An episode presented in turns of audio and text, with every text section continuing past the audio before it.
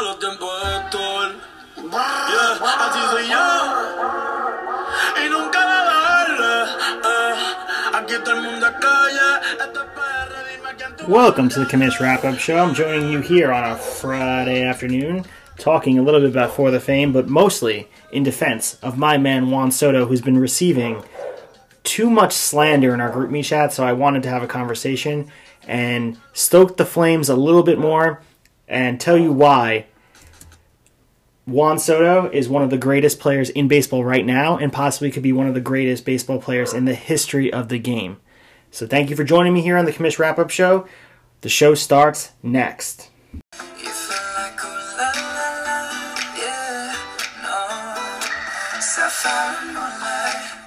All right, thanks for joining me, guys, here on this Friday afternoon. I was going to be recording possibly tonight or Saturday morning with not much to talk about, just a little bit about the news in baseball and about some of the updates going forward for the draft. We did have a poll that passed and updated our scoring settings, so that was cool. Not too much of a difference, but we upped stolen bases based off of the feedback I've gotten from some of you.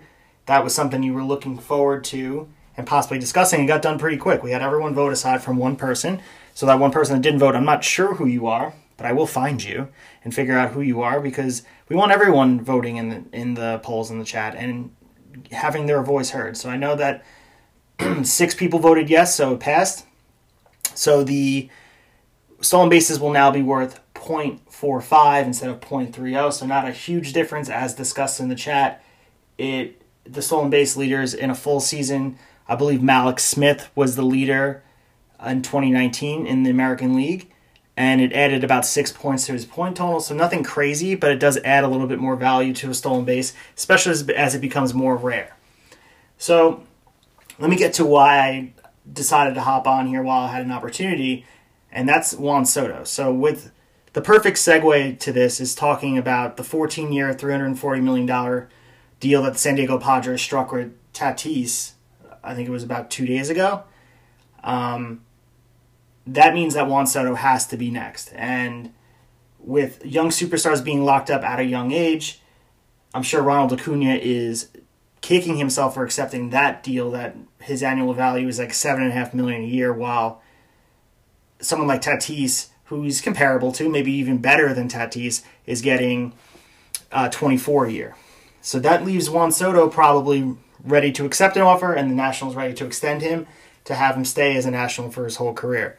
So I honestly think the Nationals should take this chance to offer Soto, who led the league in batting average, on base percentage, slugging percentage, um, to offer him a huge amount of money now, and because it may take a lot more to keep him in Washington when he becomes a free agent, because he's going to be wooed heavily by a lot of teams that want his services. Um, so obviously the parallels between Tatis and Soto are there. They're both 22. They both would be free agents after the 2024 season, and the teams that have them both semi-small market. San Diego has uh, they're the one team in, in Major League Baseball. I mean, the one team in all of sports in San Diego. Now that the Chargers left, and the Nationals. They're not the Yankees. They don't spend like the Yankees. Obviously, they let Bryce Harper walk. Maybe they didn't see Bryce Harper being the transcendent player that they thought he might be when he was kind of the young phenom that Juan Soto is now actually living up to. But both teams may regret it um, for decades if they let both of these players go. So obviously, the Padres, they're done. They have their guy, they have their window, and now's the time to get a championship. But for the Nationals, they have their championship with Soto, but he could be a transcendent star, and that's not even speaking in hyperbole. We haven't seen a player like him since Mike Trout, and he might wind up being better than Mike Trout. So obviously, from the Nationals' perspective, the deal would be pretty simple. You want to lock him up for a long time, but it is scary. You know, you, nothing's certain. He could get hurt. There's an injury risk. Obviously, with Tatis, the style of play that he has, I think, in discussion we've all had, 14 years is a long time. And we watch a guy like Jose Reyes, who isn't probably half the player Tatis wound up becoming, even at a young age. His injury slowed him down. So what makes Tatis so dynamic is the fact that he can stretch a double to a triple. He can cause havoc on the base paths, and if he gets hurt, the deal looks awful. But if he stays healthy and his trajectory continues on the upswing, like it's doing right now, we could be looking at a steal for the Padres in the future. So I think the Nationals should try to do this with Soto. Um, they did it with Stephen Strasburg, who's earning $355 million through age 37. So Strasburg is valuable to the Nationals. Obviously, they have a ring to show for it, but Strasburg is not nearly as valuable as Soto is to the future. So, like spoken before, unless you're the Dodgers or the Yankees, you can't afford to keep everybody. We watched the Nationals already let Harper walk. They let Rendon walk as free agents. Trea Turner, he's coming up. He's not likely to be a Hall of Famer, but he's going to be hard to keep after 2023. So who is the guy that's going to be your that you're going to build around in DC? So Trea Turner, um, you're not going to keep. But there's a lot of money on the books for a guy like Scherzer.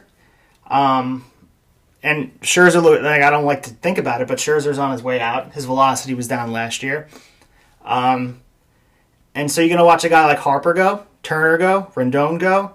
Scherzer's probably going to be gone after this season. And that's a lot of emotional baggage for the fans to deal with. So you have to build around someone. And why not someone like Juan Soto, who's 22 years old, whose trajectory is compared to Ted Williams, and I'll get to that in a second. The numbers are pretty shocking. And when I get into it, maybe you guys don't realize how good he actually is because of the fact he plays in DC and he does it in a way that's semi trout like, boring. There's no ebbs and flows, there's no controversy. He doesn't really slump. He's consistent. And I'll go over those numbers in a second. But it's important for the Nationals to lock him up. And I think Mike Rizzo, who's the GM of the Nationals, um, would agree that Soto's fabulous. He's someone you want to build around. Um, but that has to be done. And I think while the while Tatis finished his deal, this is the perfect opportunity to get it done. Obviously, there's an inherent risk when you take on a long term contract for the player and also for the team. So Soto's risk is that he could outperform his contract, similar to Ron, what Ronald Acuna is doing right now, and be stuck in that long term deal when you could be earning more. If you watch The Last Dance with uh, the Michael Jordan documentary on Netflix, they focused a little bit in the beginning about Scottie Pippen and how underpaid he was, and the Bulls were unwilling to negotiate his deal despite his production. And you can't blame the team because, especially in a salary the salary cap sport, it's it would be de- detrimental to the team's construction to take Pip- Pippen's deal and change it around because he's unhappy with it. Listen, you signed the deal. Same thing with Ronald Acuna. Could the Braves rip up his deal and give him a new one? They could, but it wouldn't be financially um, smart. So the teams are under no obligation to restructure their deal, rip it up, and that's the risk that Soto's going to be taking. Same thing with Tatis. But the other part of it is both their families can be set for generations. Both of the players can focus on playing the game in a city that you're comfortable in and know that you're going to be there and you're going to be someone that you are someone that is built around in the franchise. So the Padres is going to build around Tatis. He's going to be the face of the franchise for the next decade and a half. Soto could be that guy for DC. So will they do it? Potentially. And but now is the time. I mean, as long as Soto stays healthy, and nothing suggests he won't, he's going to be an absolute bargain at what Tatis is being paid. So if you lock him up through age 35, he'll probably have earned the exact value of his contract by the time he's 30. And then some. So just interesting to think about because I, I it just was like kind of ironic that we were all talking about Soto not being a top five player, or some others in the in the chat were saying that, which I know Devin and I both disagreed, but I wanted to get on here and have a conversation, and then the the Tatis deal happened, so it was like almost happened in synchronicity. What's also interesting to think about is the worth of a player, not even so much their how well they produce for their team, but how valuable it can be to have someone that is locked up long term and plays their whole career with one team. Guys that come to mind, obviously Derek Jeter, but you got guys like Johnny Bench, Robin Yount, Brooks Robinson, Joe DiMaggio, Jeff Bagwell, Chipper Jones, George Brett, Al Kaline. They spent their whole career and they're synonymous with the brand, with the team, with the logo. And today, to this day, they still sell tickets. Even if they're retired or dead, you're still selling throwback jerseys. And that could be what Soto is to the Nationals. That could be what Tatis, it will be what Tatis is to the Padres. He could be the next Tony Gwynn, which is invaluable because they're still selling tickets. They could do a Tony Gwynn day even though he's long gone and pay homage to him. So I think that's interesting too. But if you look at the names that fall between 75th and 125th in career total value, that's where Tatis and Soto will be. So they're not going to be just valuable because they've been there the whole career and they're like a Todd Helton where they're just kind of like waving to the crowd. They're actually really valuable for their franchise, valuable at a Hall of Fame level. So you got guys like Derek Jeter, Barry Larkin, uh, Gary Carter, Tony Gwynn, Ernie Banks. They're like in that conversation with those players. Soto is is in that conversation. So Juan Soto doesn't have to max out comparative to his like all these greats, but he does have to get better.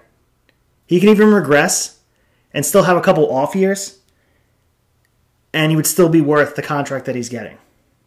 That's how crazy the production we're getting at an age 22 season with Juan Soto. So, it's just interesting to think about. But enough about the contract comparisons. I'm going to just talk about straight Juan Soto and why he is one of the best in the game right now. And in two or three years, he'll be better than Mike Trout. He'll be better than Mookie Betts. I truly believe that. And I would put good money on that. So I'm willing to go to bat for that. I'm going to give you guys the numbers and talk a little bit more about that in a second.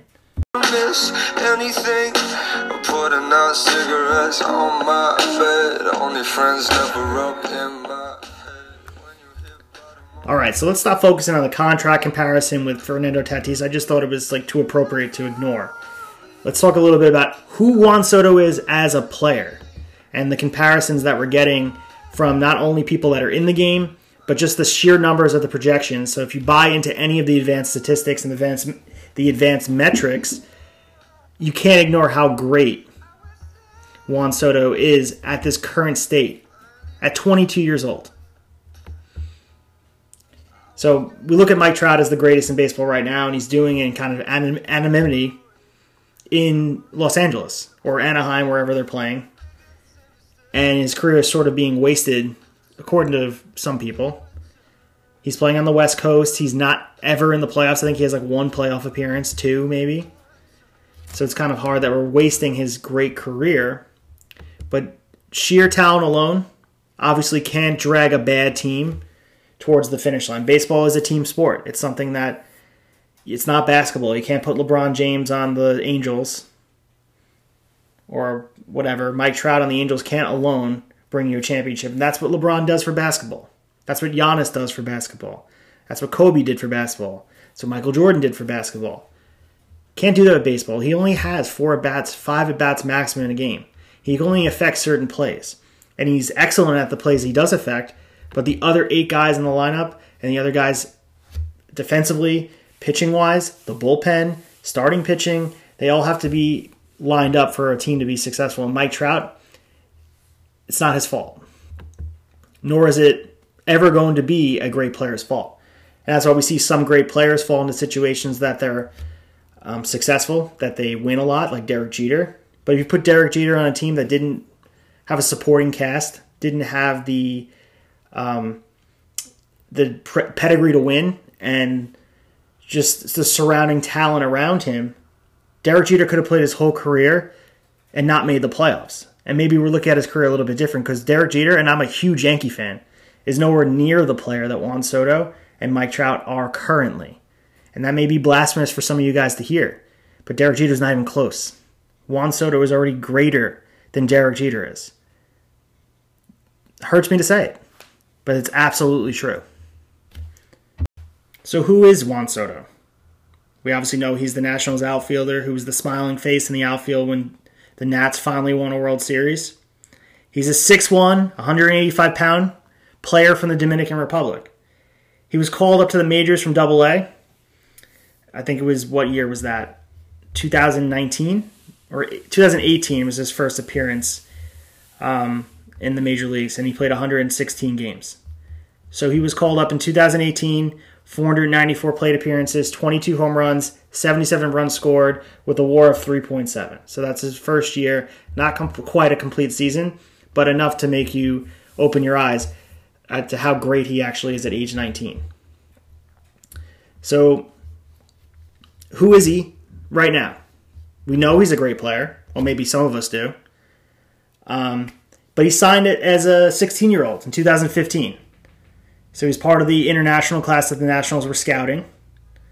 Um, he didn't make his professional debut until June until June 2016 in the Gulf Coast League, and that means he played his way through all the levels in Washington's minor league system in less than two years. So that's insane to think about that. He skipped AAA. Who skips AAA? Nobody does.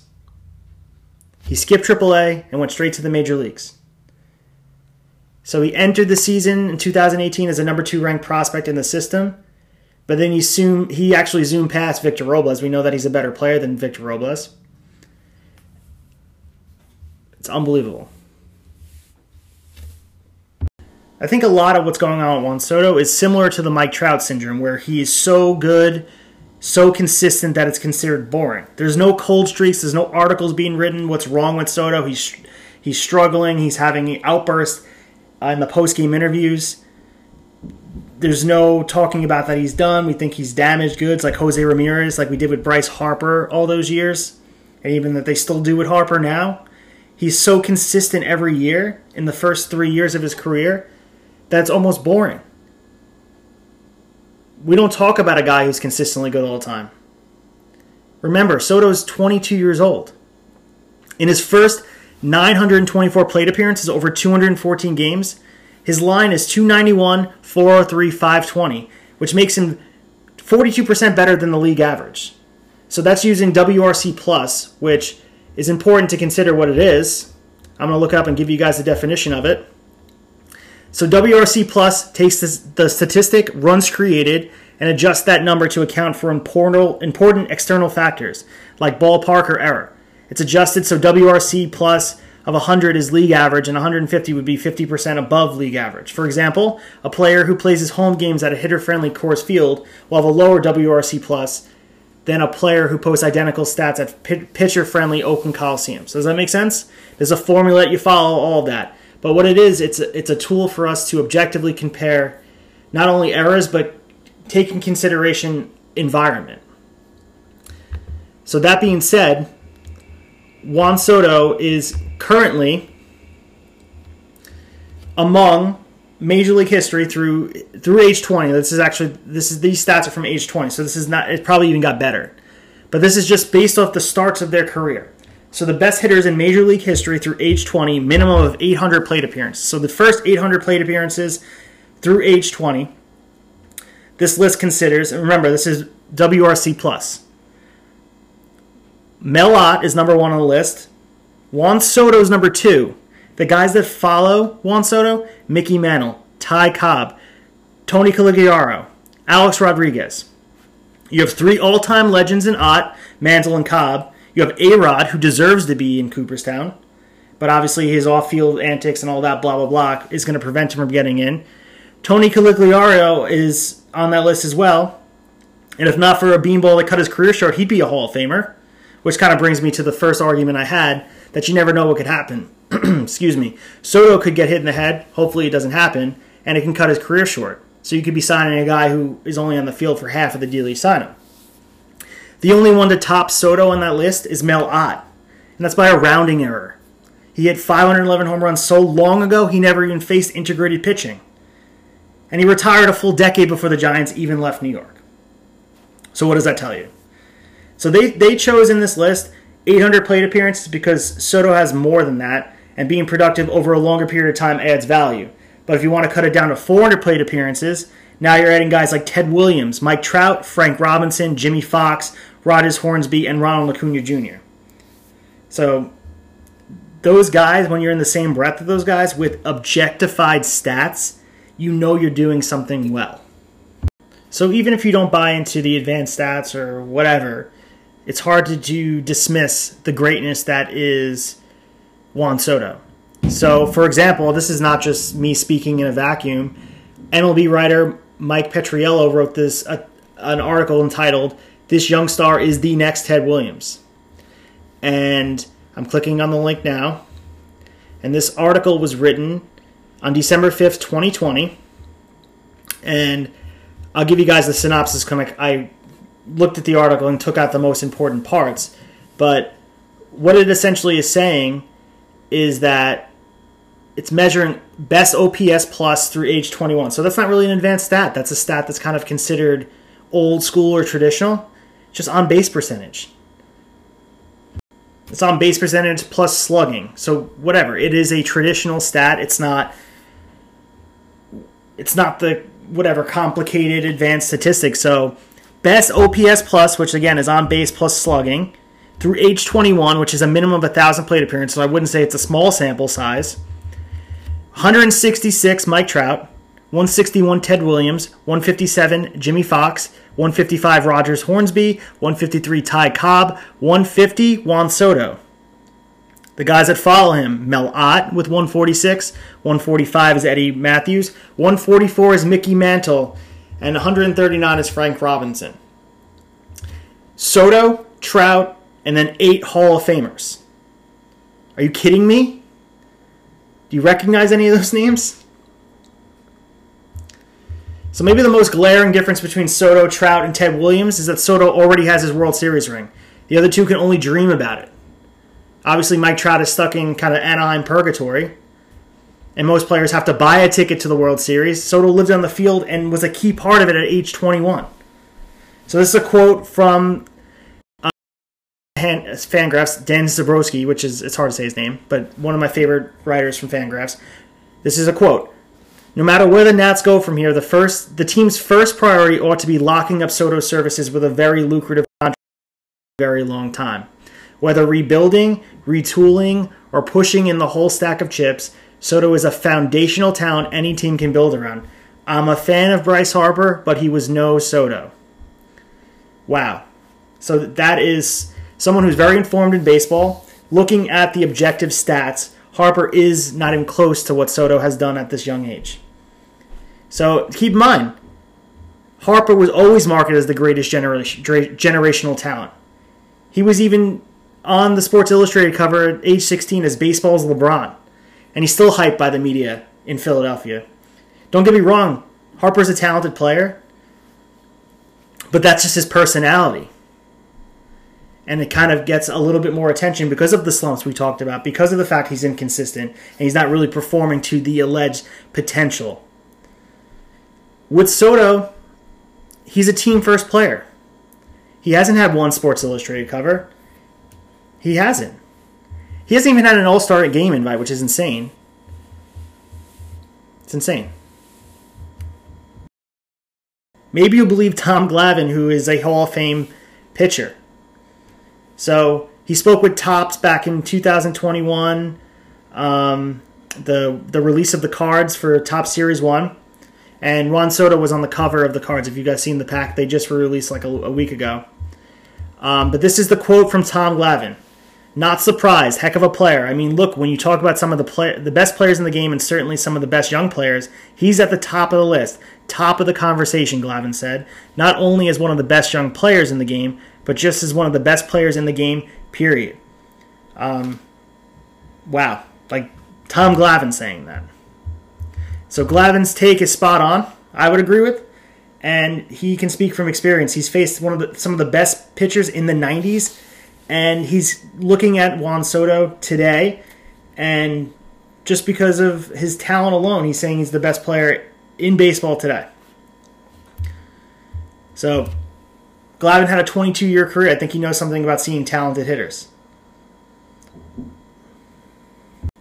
So, it won't hold as much weight, but even the Nationals pit, uh, hitting coach had said that he's probably going to go down as one of the best hitters in baseball history.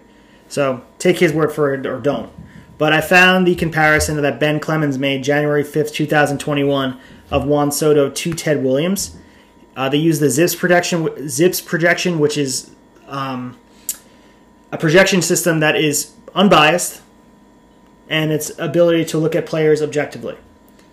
So this is an, a quote that Ben Cle- Ben Clemens has. Of course, Colin Soto, a playoff superstar, sells him short. His genius isn't limited to the postseason. He's simply one of the top five players in baseball. Full stop. His combination of unparalleled batting eye, tremendous bat control, and startling power exciting enough. And that's before considering the fact that he didn't turn 22 until this October. Quite simply, he's a huge part of the future of the game. Heck, Zips compared him to literally Ted Williams this earlier this offseason. So, wow. People forget that in the beginning of last year, he tested positive for COVID on the day that he was supposed to play opening day. He didn't play his first game until I believe August 5th. And really, the Nats never even got into gear, and the season was over. So, the shortened season should be discounted. Devin and I spoke about that. This shortened season should not be considered um, in a lot of ways, but his numbers are nothing to, to, sneeze at. It actually was a good season for him. Um, but it was easy to forget their season in 2020 because of how up, like, it literally didn't even get started. They were defending World Series champions and never really had the chance to get started. So, but it wasn't Juan Soto's fault. He hit all year. And he literally looked like Barry Bonds. 351, 490, 695 last year. So the good thing about is throws pitchers throw strikes to him. And he's learning to do that over the course of a short period of time. Obviously, he's only been in the league since 2018. And 2018, 2019, 2020, as time goes on, he's able to learn and become a better hitter in a short period of time that most players take a long time to do. So the fact that he's doing it at such a fast pace just shows that his potential is unlimited. So, lastly, I wanted to talk a little bit about uh, projections and the tools that not only do baseball front offices use, but any person can have access to these tools if you just know where to find it. So, many of you are familiar with the website Fangraphs, and I feel a little bit hesitant to let you guys in on this secret if you don't know about it already. But they do advanced projections for as far as about three years out. And what they do is they have four different types that are very similar in what they come up with, but they're a little bit different. They, they measure uh, different categories and different statistics and different qualifiers to come up with their finalized line of stats. So, looking at Juan Soto's projected 2021, they Fangraphs has something called the BAT, the BAT X, ATC, Steamer, and Zips. Some of you may see Steamer when you watch um, MLB Network's top 10 or top 15 or top 20 of every position. They do the analyst top um, top stars or top position, and then they do the steamer. And MLB Network calls it the shredder, but it's called the steamer or whatever. It's the same technology. Anyway, the projections for Juan Soto's 2021 and we'll see how accurate it is when the season's over. And usually, it's very accurate. I've been following Fangraphs and this technology since about 2019, and it's been pretty on point with what they're projecting. So for 2021, with the Steamer, I go with Steamer and Zips. I'll go with Steamers first. They're projecting he plays 150 games, has 651 plate appearances, 39 home runs, uh, 109 runs scored, 114 RBIs and 12 stolen bases with a projected WAR of 5.7. So they're projecting a 301 batting average, a 426 uh, on base, and then a 591 slugging percentage, which is down from the 47 game um, shortened season that he had 695. I don't think 695 otherworldly. That's steroids Barry Bond level, Barry Bonds level, but the fact that it is um, above 500 for the most part every year shows you how talented this guy is. Um, to compare what they think Trout is going to be doing. So Trout has a projected WAR of next year of 7.4. So he's a little bit he's projected a little bit better than Juan Soto, but as time goes on, those projections uh, start to actually favor Juan Soto. So I'm going to go to the Zips projection, which they have all the way out for three years. So I'm clicking on the Zips 2022, and they rank the players based off of mostly WAR is the um, what you can sort them by. Um, but what they do is they actually list the players in terms of who they believe will be the top player in the league. And as of 2022, they believe that Juan Soto will surpass Mike Trout. Whether that is going to be true, hey, who knows? But the thing is, eventually Mike Trout is going to get older. He's going to slow down, believe it or not, and someone will become a better player than him. It may not be this year, it may not be next year, but maybe 2023 is the year that Soto starts overtaking Trout's spot as the best player in all of Major League Baseball. So, that being said, how does this all tie into fantasy? Alicia is keeping Juan Soto. I was the one who drafted him. I kind of cultivated him from the minors. And don't forget that I did the same thing with Trout. Um, I eventually traded Trout to, I believe, Holder. And then Juan Soto I traded two years ago to Alicia in an attempt to get my first championship. It didn't pan out, but I did trade him for Gerrit Cole, which I think worked out. Gerrit Cole got me to the semifinals. Um, and I would do it again, but it kind of stings to not have Juan Soto because I could potentially have Fernando Tatis Jr. and Juan Soto as my keepers. But alas, I don't. Maybe Alicia will throw him back into the pool eventually because maybe she believes he's not as good as like like the rest of you guys believe. Um, I'm going to pull up the keeper list for Juan Soto. I believe he's a 10th round pick for Alicia, but that could be wrong. I'm going to pull it up quick just to confirm. And he's going to be following the tiers. Yeah, he's a 10th round pick. So she kept him the same year I kept Fernando Tatis Jr. So following this year, he's going to go up to, I believe, a 7th round pick. Um, but she's getting supreme value out of that pick if she continues to keep him. He will not be a first round pick till I believe 2024. And that is an awesome value. And Juan Soto is going either first or second in most most drafts. Um, maybe they take Trout ahead of him. Maybe they take some people are taking Mookie ahead of him. Others are taking Ronald Acuna. You can't go wrong with any of those players. But I believe that the most consistent two players, especially in fantasy baseball, when you're looking for day in day out production, is going are going to be Mike Trout and Juan Soto.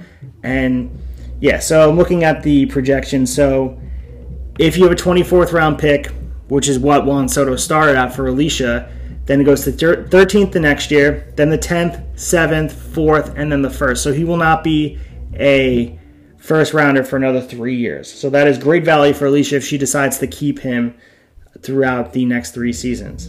And why not? I mean, Perrier has kept Trout throughout all of this. I think Perrier has been has kept Trout since he got he drafted him that first year when he was eventually lent back into the the pool of free agents. Um, just to review, just a little bit of that update that I was talking about before about the stolen bases. It's not going to be a significant difference, but I want you guys to be aware of it and just understand that it will affect the player's worth a little bit. So it may make a player like Trea Turner a little bit more attractive. Trea Turner is going in the top 10 in most leagues. I don't think the extra point 15 per stolen base is going to make him that much more attractive uh, as far as a top pick, but it may make him more valuable. And who knows, maybe we have a renaissance of sorts of stolen bases and speed with all these players that are um, playing the game a little bit more aggressively on the base paths. So that could definitely play a big part in the 2021 season. And I'm looking forward to seeing how it pans out and how it affects the standings and other people's draft strategies. Just to backtrack a little bit about the Tatis deal, I know I said I didn't want to talk about it anymore, but um, I think it's very important to understand that the Nationals are going to be aggressive in trying to either appease Juan Soto to stay and eventually want to sign long term. Like he he got Josh Bell and Kyle Schwarber and surrounded some more protection for Soto in the lineup for this year coming going forward. And then Trea Turner obviously um, is locked up pretty long term for them. Um, so the Nationals are going for it, and they are taking advantage of the fact that they have a generational player in their lineup with a lot of support around him. Um, as far as the money goes, 14 year, 340 million for for Tatis. That means that I I would say that Soto has to get a little bit more than that as far as per year. Um, what that looks like if they're going to sign him for a 14 year deal, I'm not sure. Maybe they go with like a 10 or 11 year deal, or maybe they just go cut in the middle and do like a seven year deal um, for half that money with more per. That's something they have to decide. But rumor has it that um, Mike Rizzo, the GM of the Nationals, was talking about Soto um, in the context of Tatis's deal And this is what he had said in quote. So we signed, developed, and brought Juan to the big leagues in a very, very short order at a very young age. We see him as hopefully a national for a long, long time. But we're still in the early stages of discussions. We had some discussions with him on a long term deal last spring, and they didn't go very far. Since the COVID season of 2020, we haven't really re engaged on that. So who knows where that stands for them? Who knows if they're going to be trying again during the season. Maybe they won't. Maybe they'll try again in the offseason. They have a little bit of time before he becomes a free agent.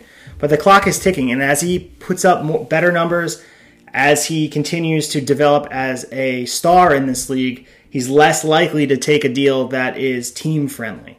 So Rizzo might not be able to sit back.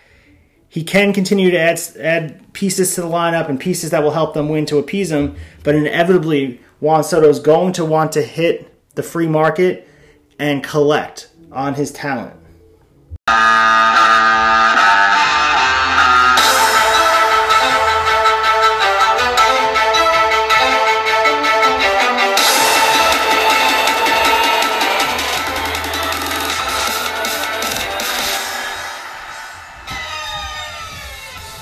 All right, so we're moving towards the draft with the season in sight. Teams have reported for spring training we are getting ready for the season that will be. And hopefully, it's a season of 162 games. Hopefully, it's a season that eventually we'll see fans in the stadiums. Um, I wanted to go over the week one matchups. The schedules are finalized. All the team, I, I think I let you guys know that. But um, if you look at your schedule on the website, everyone is there. So let's take a look at the matchups for week one. Not that anyone has teams yet and all that, but it's exciting to look forward to see who you'll be playing for the first week of the season. So for week one, I will be playing Travis, whose team name is to be determined. My team name is Patsy Klein Drives, which um, I enjoyed. So hopefully you guys enjoy it yourself. Perrier will be playing uh, the two-time champion Greg, whose name is Nebuchadnezzar.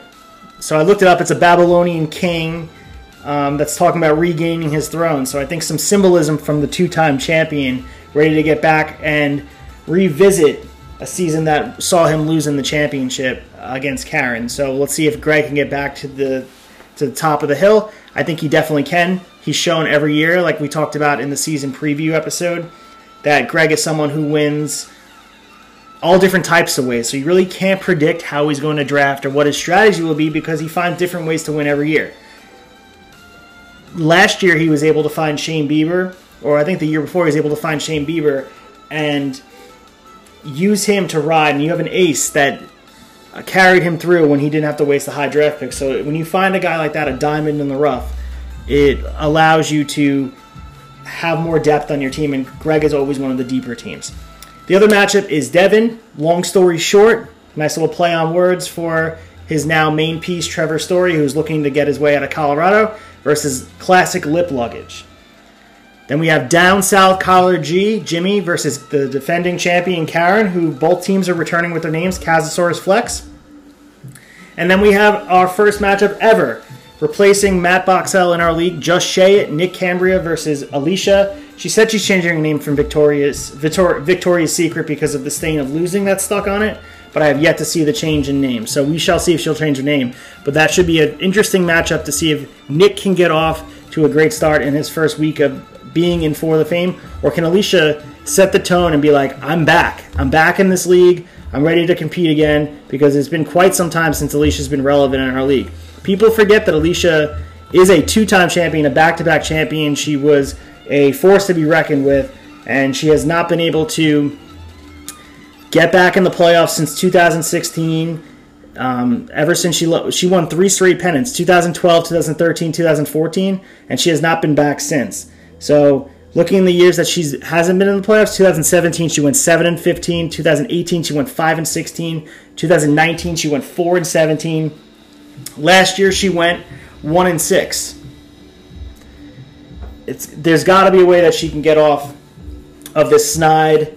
There's got to be a way that she can rewrite the shit, rewrite the the script and refocus the ship. Whatever whatever euphemism you want to use, Alicia needs to fix this because she took what, what, was once a promising franchise and was once a very proud championship level franchise and she has not been back in the playoffs, and this will be the fifth year if she misses the playoffs, fifth straight year. So that's not that's not what you want, especially when you have um, only ten teams in the league.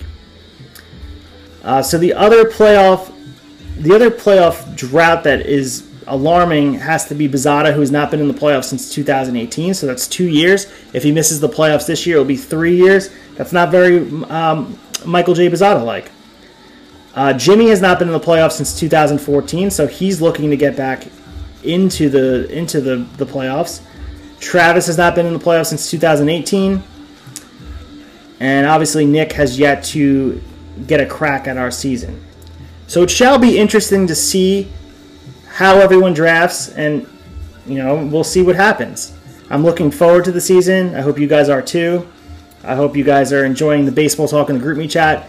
I think the chat is more livelier than ever. I think it's been really fun to have uh, another voice in the league. Obviously, there's been some managers in our league that just ignore the chat and don't engage. Doesn't seem like Nick is that way. Nick is someone who um, has been active. He's been texting me about preparing for the draft, asking me questions. He's also been very active with his opinions in, in the draft, which kind of prompted me to talk about this Juan Soto, um, the Juan Soto stuff. Which, again, don't take it as I'm like dismissing your opinion. I, I wanted to, I wanted to use the platform to engage, and you guys may disagree with me. You may say sabermetrics are a bunch of bullshit, and that Juan Soto, you you could tell by watching him play that he's not this transcendent player that I'm trying to frame him out to be. And maybe you're right. Maybe at the end of the day, you will be right. But I'm willing to have the discussion, and this is the platform I wanted to do it on. It's easier this way. And if you'd like to come on here and argue with me, or you would like to just put your rebuttal in the chat, I'm open to that as well. That's kind of the point of me doing this. I hope you guys really enjoyed listening to this. I had a really good time doing it. And I will definitely be coming back to you next week. This will be my weekly episode. Next Saturday will be the next Saturday will be the 27th. So we only have about four weeks left before the draft happens. Um, I will start getting more specific. I'm thinking about doing actual divisional previews for each of the divisions. So I may just do the NL East and the AL East, and then do the NL West and the AL West, and have a discussion about that. If anyone would like to join me on that podcast and have a discussion about what Major League Baseball is going to shake up out, out as, as as the season progresses, I'm happy to have whoever wants to be on. Um, the other podcast episode I'd like to do is I wanted to interview the champion Karen. I wanted to have her on here. She keeps putting it off. I think she's scared of the confrontation, but nevertheless, I will not relent. Karen, I want you on this podcast. I want to talk to you. I want to see how you're feeling. You've been a very quiet champion, so much to the fact that Travis himself has said, "My if I had that title, I would I would let everybody know every single day." Ever since Karen had poured the beer or poured whatever, I think she poured champagne in the trophy and it leaked. She seemed to be quite the shy champion. So is Karen just laying in the weeds, not trying to talk too much, and just go about her business like the Patriot way? Um, or will she start to kind of start talking a little bit more shit as the season progresses and she starts to defend her title? Let's see if she can go back to back. It's a challenging feat. The only two people that have gone back to back, we obviously have Alicia who went uh, 2012 and 2013. And I believe that's it for back to back. I know Devin's been to three straight finals but he only won one championship. But you know he's the Buffalo Bills, except he got the one. So we have a, we have a lot to look forward to. And again, thank you guys for listening so much. I appreciate it. Um, give me some feedback on this. Um, I love all of you, and I can't wait to see all you all of you at the draft. Commish out.